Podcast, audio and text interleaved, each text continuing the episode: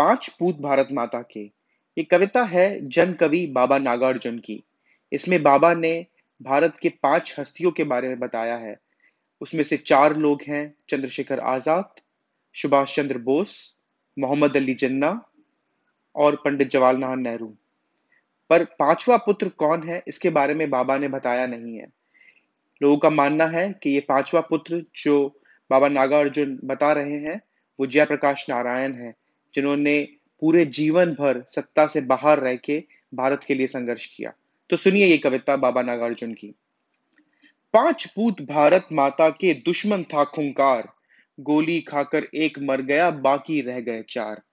चार पूत भारत माता के चारों चतुर प्रवीण, देश निकाला, मिला एक को, बाकी रह गए तीन। तीन पुत्र भारत माता के लड़ने लग गए वो, अलग हो गया एक इधर एक, बाकी रह गए दो। दो बेटे भारत माता के छोड़ पुरानी टेक चिपक गया है, एक गद्दी से बाकी रह गया एक। एक पुत्र भारत माता का कंधे पर है झंडा, पुलिस पकड़ के जेल ले गई, बाकी रह गया अंडा।